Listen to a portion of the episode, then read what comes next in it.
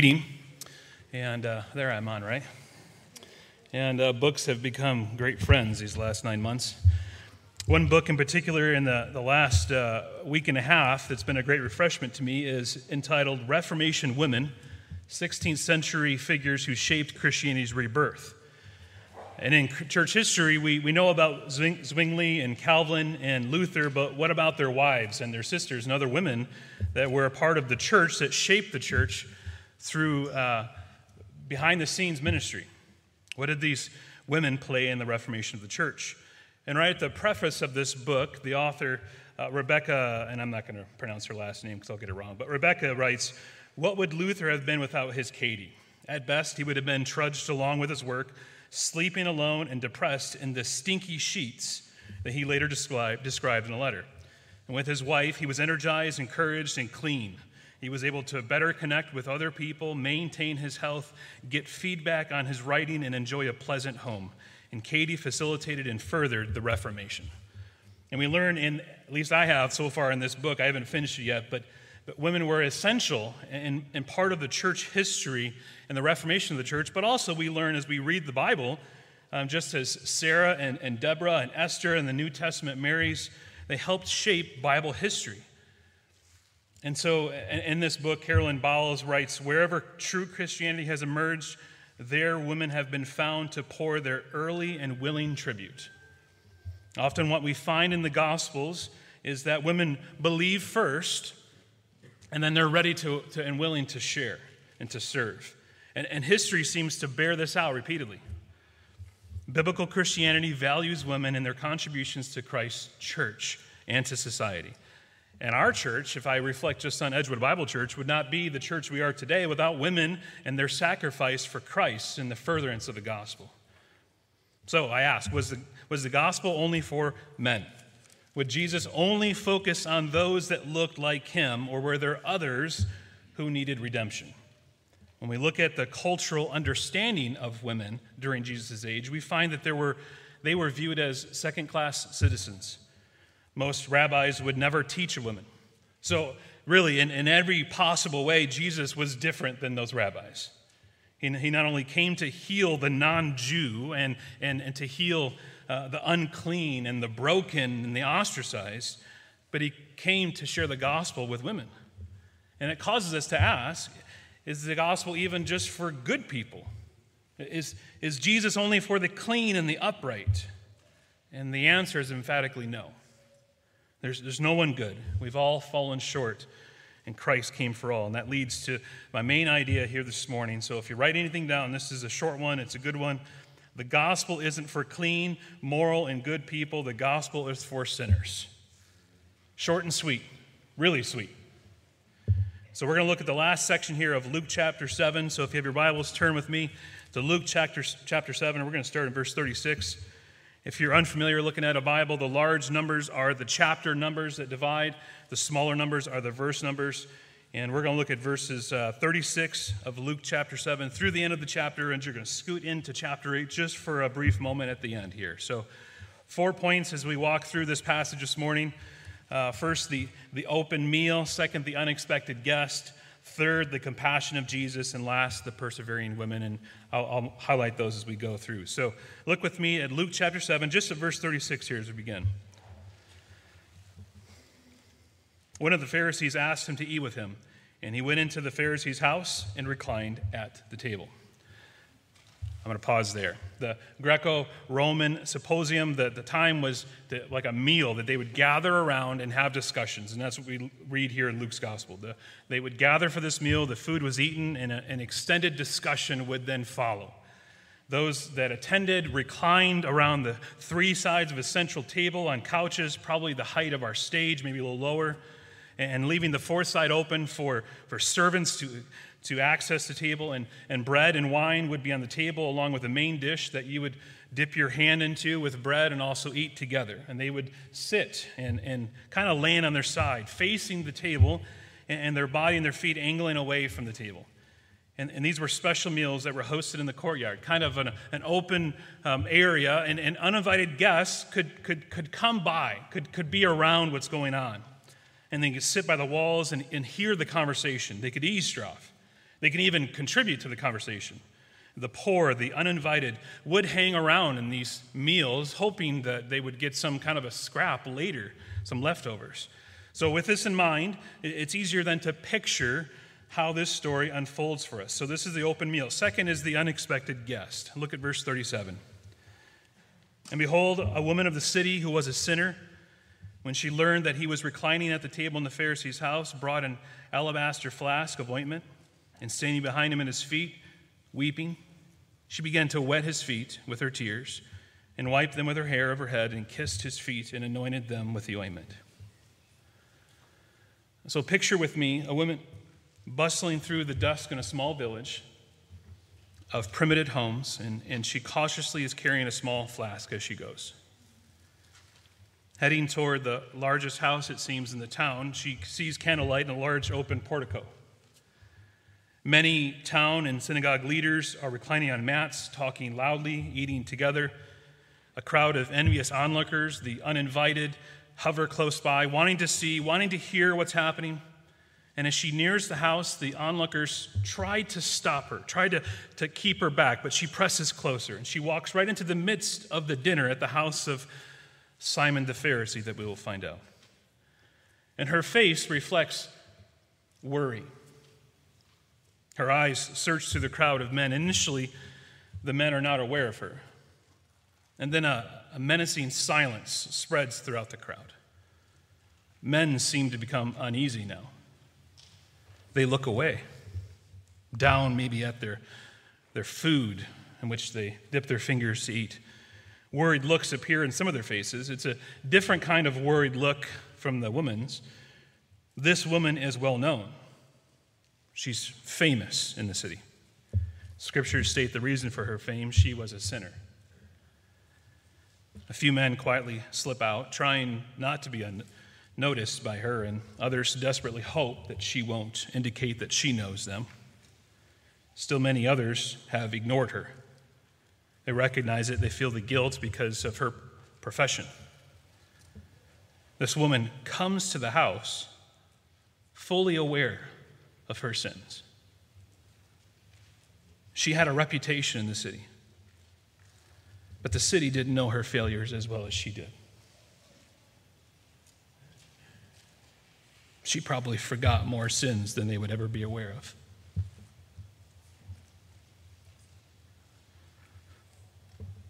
She knew the deep pain. She understood brokenness of a life apart from the mercy of God. She knew her debt before God, a debt that she could never repay. And she knew there was only one, only one person who could forgive her. But the woman's expression noticeably changes to relief and joy because she sees the one that she's looking for. She sees Jesus. And with unusual boldness and seemingly unaware of her cultural wrongdoing, she goes right to him. And standing behind him, she begins to weep. Her hands clutch the, the glazed alabaster jar it is her most valuable possession. For it became, contains her, her life savings and her tools for work in the form of a very expensive perfume.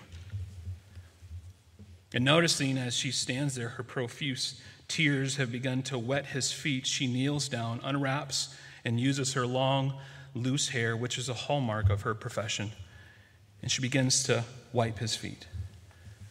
Now, this is horrifying to the crowd. Women are to never take their hair down in public. And this progresses into kissing his feet.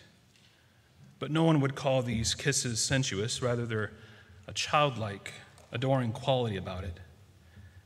Then, without hesitation, she takes the thin neck of the perfume jar and tilts it towards Jesus' feet. I can imagine aroma of lilies wafting across the room. At this point, I'm sure the men are relieved that she's avoided them and begin muttering louder in their hearts. Simon, the host, as we'll find out, is appalled, is shocked at her. He's also drawing some conclusions about his guest, Jesus, who is the reason for the gathering. It might be more accurate to say that Simon is drawing more evidence for a conclusion that he's already reached about Jesus. To this Pharisee, she's like an infectious disease. And Jesus accepts her. He allows her to touch him, to weep over him. The men grow uneasy with this kind of acceptance, mutter under their breath with disgust. This woman was a notorious sinner. Maybe she was an adulterer. Most likely she was a prostitute. Her sins were many. She sold her services for money. She had turned herself into an object, and in so doing, she betrayed the image of God in herself and in every man she was with. But Jesus doesn't push her away. He surprisingly isn't disgusted by her. Her coming to this dinner party shows that Jesus is Lord over sin and guilt and forgiveness and righteousness. Her coming shows that God wants all types of people in his kingdom.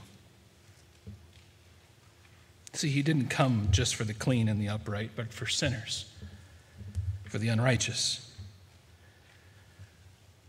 This is another example of a story that Luke would never make up on his own. Remember back in chapter 1, he's instructed by Theophilus, possibly a Roman general, most likely. And we read there in that explanation that he's writing an orderly account of the man Jesus. And he would never have made this up just to add it to the account. Luke's a Christian, and he wants this man to be a Christian. And this story would be hard to believe, hard to accept. So, why does Luke include this story in the account? Why write this? Because it really happened. God saves prostitutes. God saves those who know their sins are many. He doesn't come for the cleaned up people who believe they don't need God. See, Luke, as we've already seen, picks up these stories involving tax collectors and sinners and prostitutes. And it's as if he's testing the reader. Have we grasped the magnitude and length of God's grace? How do we respond when a notorious sinner touches Jesus? Do we celebrate God's grace or are we scandalized into not believing in Jesus? The story and many others in this gospel show us that the grace of God is uncomfortable and embarrassing. See, Jesus' grace disrupts social situations. And, and we, as a church, don't want to be disrupted. We tend to regard marginalized people in this world as a problem to be handled. We put up with them like an annoyance, but seldom do we embrace them. But Jesus doesn't view these people that way. Instead, he offers them grace, unearned favor. She had most likely heard Jesus teach about grace earlier. Perhaps she was there when Jesus taught in Matthew's gospel that happened earlier in Matthew 11 28. Come to me, all who labor and are heavy laden, and I will give you rest. Take my yoke upon you and learn from me, for I am gentle and lowly in heart, and you will find rest for your souls. For my yoke is easy and my burden is light. She had heard Jesus preach, and she had heard the hope he, he shared for those that repent of their sins. And what we find here in Luke's Gospel, chapter 7, is we find repentance on display. It was a grateful love that compelled her to come to Jesus, bringing her alabaster jar of perfume, her tool of choice for her work. You know, she wouldn't need it anymore. She was changing her profession. It was the most expensive thing she owned. Once used to draw men closer to herself, now used to anoint her Savior. And she comes broken and yet healed at the same time. She knows she doesn't belong, and yet she feels more accepted than she ever has. Friends, perhaps this is you this morning. Life hasn't gone the way you hoped.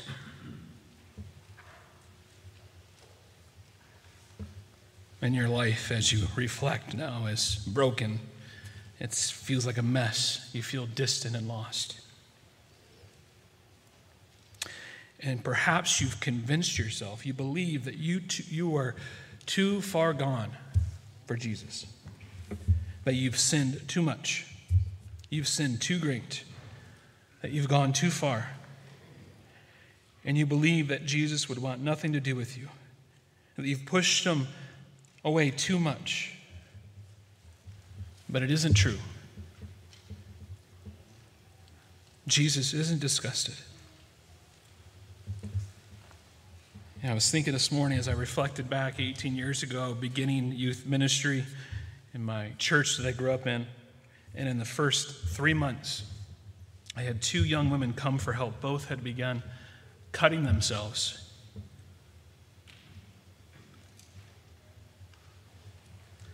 Because they wanted to release the pain they had bottled up. And they were lost, they were confused and hurting and they believed they were too far gone for the grace of God. And they were hungry for peace, they were thirsty for healing. But they couldn't believe that Jesus would want them. They felt too dirty, too, too lost, too, too far gone. It didn't seem true that Jesus would want them, that he would take their mess. And listen, friends, he may seem too good to understand right now, but he isn't too good to be true. His grace may seem impossible, but it doesn't mean that it's too good to be true.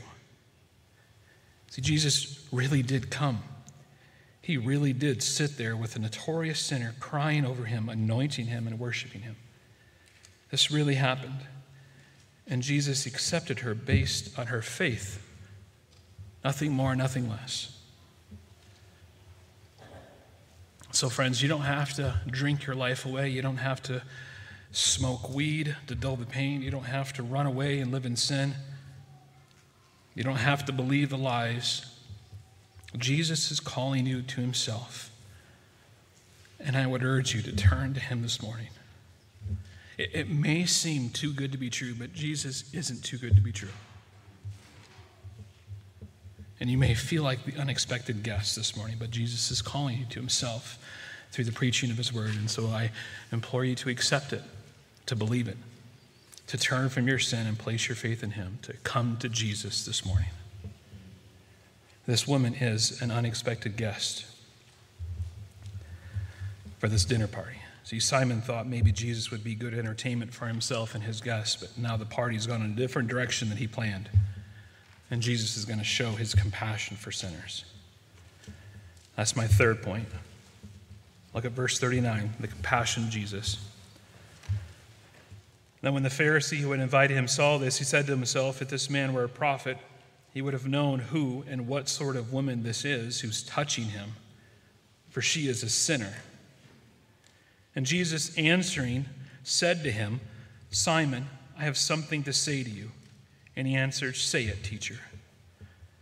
A certain moneylender had two debtors. One owed 500 denarii and the other 50. When they could not pay, he canceled the debt of both. Now, which of them will love me more?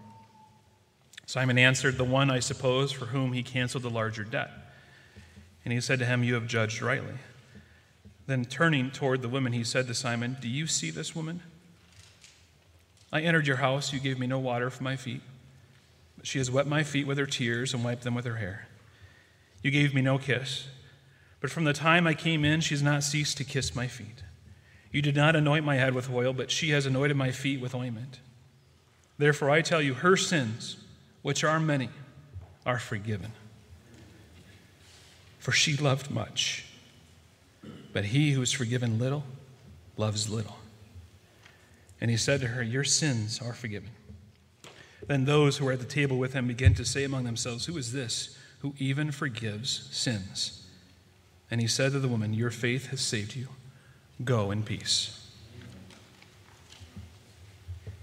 See, Simon, in his mind, thinks if only Jesus was the true prophet, then he would know she's a sinner. What do you think Jesus should do with a sinner? I'm guessing this Pharisee has different thoughts about what Jesus should do with the sinner. For him, you keep a sinner away. You keep him at arm's length because he, he doesn't realize that he's a sinner too. Perhaps you do the same thing. Perhaps you think the same way in your mind. By the way, Jesus can read your mind at any point. And you believe that this world is made up of two types of people the sinners and the non sinners. And you've decided that you're on the side of non sinner and those people, whoever those people are in your mind, those are the sinners. Well, Jesus gives this short parable to you also. See, the debtors in this parable are, of course, metaphorical for sinners. Both have a considerable debt because a denarius was a day's wage. It would have been 50 days to eliminate one person's debt and 500 days for the other. And these were incredible debts. And what Jesus was teaching was that according to conventional outward morality, the woman was a 500 sinner and Simon was a 50 sinner. So outwardly, she was 10 times as sinful. So, yes, Simon, you're, you're a whole lot better than this prostitute. She's dirty. Her, her innocence has been defiled uh, innumerable times. She has been wallowing in sin. But you, with your rigid morality, have kept yourself from these things. And you're still dirty. One of them had 10 times the volume of outward sin, but they were both guilty on the inside. The superior Pharisee had the same problem as the lowly prostitute. But Simon didn't have the slightest understanding of this. Simon views himself as the non sinner, he's the religious guy. His main thrust in his life is to stay away from those sinners. He's one of the select few. He's, he's special.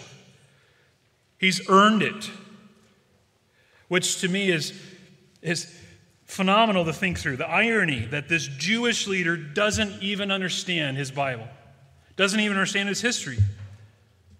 How did Israel get chosen? Because they were so great, right? And mighty and holy and strong? No. Deuteronomy 7 For you are a people holy to the Lord your God. The Lord your God has chosen you to be a people for his treasured possession out of all the peoples who are on the face of the earth. It was not because you were more in number than any other people that the Lord set his love on you and chose you, for you were the fewest of all people, but it is because the Lord loves you. See, God doesn't see something in them, something good, and then he chooses them. No, it's sheer grace that God chose. And when you when Jesus comes in the world, when we read of Jesus in the gospel, where do we find him? He's around sinners. He's calling tax collectors to himself. He's healing unclean people. He's helping Roman soldiers. He's, he's letting prostitutes touch him. He's spending time with them and he's instructing them. And for the Pharisee, they, they believe that Jesus doesn't know how to deal with sinners that he's got it all wrong. No, he knew how to deal with sinners. That's why he's letting them touch him. And that's why he's talking to Simon. Why he even accepted an invitation to, to his house to be, be around religious sinners. And the self righteousness of Simon is terrifying, isn't it? Have you thought this same way about people before? other humans that are made in the image of God?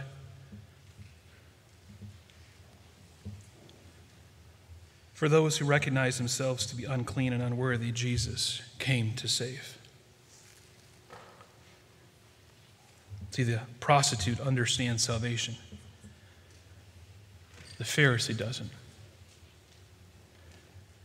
He should have been the one teaching on Deuteronomy 7 and the nature of the Lord's gracious choice of Israel but he doesn't get it. But the prostitute gets it. She seems to grasp the true nature of salvation. She understands grace better than him. Her mind understands, which affects her heart, than which affects her hands, and we see the display here. She gets it. It's unavoidable. She understands the gospel. But Simon is rebuked here in verses 44 through 46. He doesn't get it. Yeah, he could answer Jesus' question about the parable. But if you're, you're wanting to know who the greater theologian in the group other than Jesus, it's the woman on her knees worshiping Jesus. Simon could answer the question right, but he's not been forgiven. He doesn't love because he didn't think that he needs to be forgiven. It's an old, it's, it always is a dangerous place to be when you look with greater contempt on the sins of others than you look on the wickedness of your own heart. Jesus isn't saying that Simon didn't need forgiveness as much as the woman, but that Simon needed forgiveness more than the woman because he had no clue of his sin. See, Simon couldn't see what she had become because all he could see was what she once was. And what a dark place to be.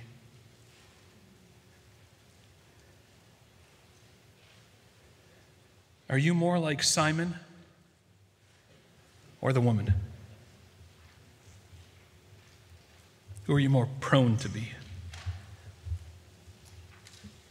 Do you present your sins as a small matter while magnifying the sins of others?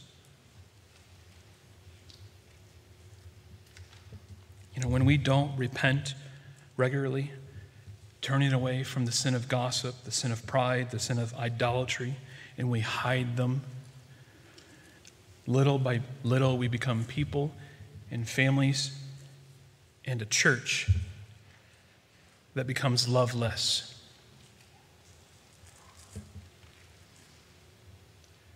Is our church family loving? Do we allow and embrace people to come join us like this woman? Or are we standoffish like Simon? Are we a loving people? Spurgeon said, Self righteousness can never serve after the same fashion as love. Jesus doesn't say that her love saved her. She wasn't saved because of her outpouring of devotion or her tears or the anointing of Jesus. It, wasn't her love that, that saves her, it was her trust in Him. Faith saved her. She knew that Jesus was the only one who could forgive her. And she demonstrates her faith that is already present by worshiping Him here. Friends, if our justification is by love, then we're all going to hell. But Jesus is saying the fact that this woman trusts me and believes in me and put her faith in me is evidenced by her love for me. Are you not convinced? Look at verse 50. He said to the woman, Your faith has saved you. He's explicit. It was her faith saving faith, evidenced now by love. And lovelessness suggests faithlessness. One author said her coming was not the ground for a pardon she came to seek, but the proof of a pardon she came to acknowledge. And Simon's lack of love to Jesus shows that he didn't know who Jesus was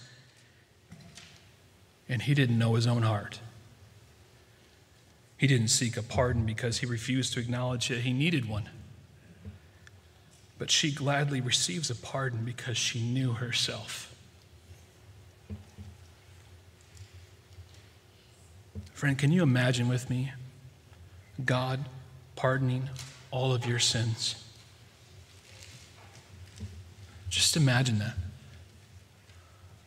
All of your sins even those that are faint memories now of a lifetime ago. God can pardon those sins.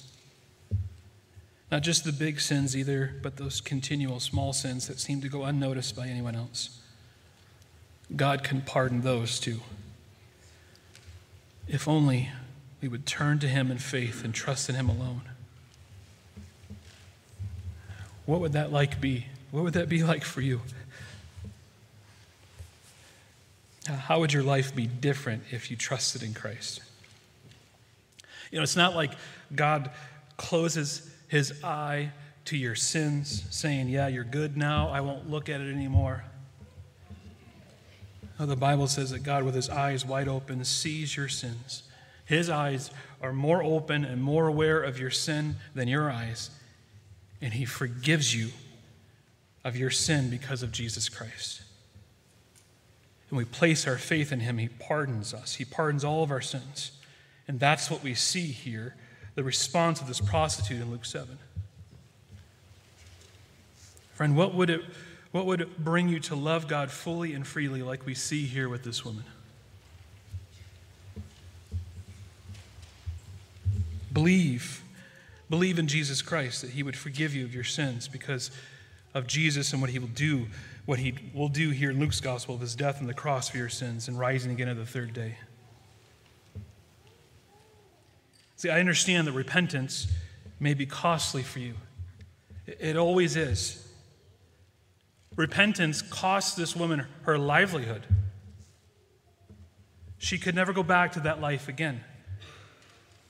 But she would be infinitely ahead now because she was redeemed and made new because of the eventual blood of Jesus Christ. Friends, how do you, how do you deal with those sins that you don't, don't want anyone else to know about? Do you try to cover them up because you fear what others might think? maybe your fear is real because people would judge you. You, you would feel condemned. You would, you would feel like you're looked down upon. And if that's you, this woman here has something to teach you. She didn't care if she were to be judged because she already found her hope in Jesus Christ. The one who knew all of her, all of her, all the way deep down. He knew every last sin, even the ones that she had long forgotten about. And because of her faith, he forgives her. He's saying, My child, I love you. Your sins are forgiven. And isn't that astounding that Jesus can forgive all of our sins? And, and, and they're astounded in this story. Those around the table, they, they're shocked you know, they say, Who is this who even forgives sins, right? You know, he said that earlier in Luke's gospel. And what Jesus is doing here, he's putting down a down payment for her sins in that moment, and soon, very soon, he would pay for them on the cross. See, the prostitute was saved on credit, but you and I, friends, are saved on debit. Jesus has died on the cross for our sins, and we draw on that bounty. So don't fear what others might think about you. Don't let that stop you from coming to Jesus. And then look at that last phrase there from Jesus to the woman. He says, Your faith has saved you. Go in peace. Go in peace. Could that not submerge an ocean of trials and pain for us?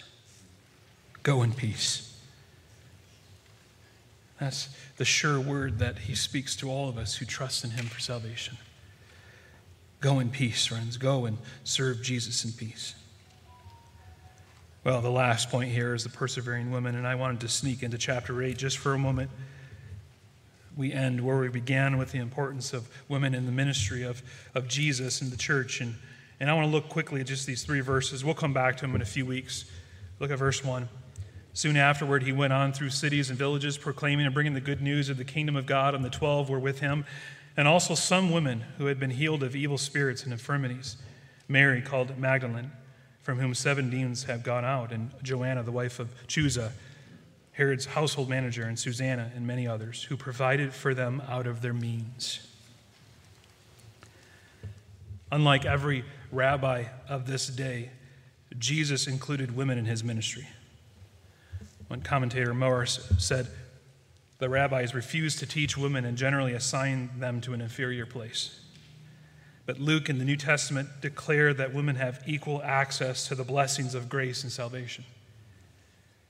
And whatever distinctions the Bible does make between male and female roles, there is no distinction when it comes to being co heirs in grace through Jesus Christ. And I want you to understand, friends, the Christian church would never have gotten off the ground were it not for women. The pattern for Christian ministry was for some to do the preaching, for, for men that God calls, and for others to serve, that there would be preaching. That's everyone else. And so the job of every Christian, male and female, is to serve and to give so that the word goes forth. And here we learn of Mary and Joanna and Susanna and many others. And every Christian should do, to do one of those things preach or support preaching. And the aim of our mission is to spread the word of Christ to those who have never heard. See, this group of women seem, as you go back into Luke's gospel to the 23rd and 24th chapter, they're still together when they come to the end. These also seem to be the same women who are mentioned in, mentioned in Matthew and Mark's gospel who follow Jesus not only in Galilee but also to Jerusalem. They are the same who stood by our Lord at the cross and the same who come to the tomb that Sunday morning. And these women were vital to the Lord's ministry. And women have been vital to the church ever since. One last thing here as I end. I find it encouraging that after Jesus turns to, to Simon to rebuke him, he, he, says, Therefore I tell you, her sins, which are many, are forgiven. He, he, he teaches Simon, but he doesn't stop there. He turns then to the woman. She heard him say this to Simon, but then he turns to her and says to her, Your sins are forgiven. Why? Why does he do this? My hunch is because when we've seen what we are in the mirror, sometimes it's very difficult to believe that we can be forgiven and that God can still love us. And here Jesus is saying, just in case you're concerned, dear one, you have been forgiven. Don't believe the lies from your heart and from others. Believe me. In church, we need to learn this truth. We need to learn this and apply this truth to our own hearts. We want to protect our reputations and we want to look good and be highly thought of, and those thoughts won't protect us on the last day. See, if we're hanging on to our good thoughts about ourselves instead of Jesus, we'll be sitting with Simon the Pharisee, while this woman will be clothed in the righteousness of Jesus Christ. So don't try to justify yourself through your reputation. Throw yourself in the mercy of Jesus, and he will take you in. Trust in him. Continue to trust in him. Let's pray. Father, we thank you for your clarifying word this morning, which brings hope and peace to our souls. Thank you for the conviction of your words to our hearts. We acknowledge sometimes, God, that your compassion and grace is sometimes hard to believe because we live in this world, because we, we seldom find such compassion and grace with fellow humans. But it's true. You are real and you really give us grace. We ask that you would strengthen us by your grace to live in this world with compassion and love for others that are outside of the household of faith, and especially those inside. May we be compassionate people as we leave this place. May we be bold evangelists of your gospel. May we love you more than we love ourselves. May we reflect on your gospel, be encouraged and strengthened on what you have done for us, and may that flow out in our love for you and our love for each other. And we'll be sure to give you the, all the praise and glory as you save more through your ministry of the word. We pray this all in Jesus' name. Amen.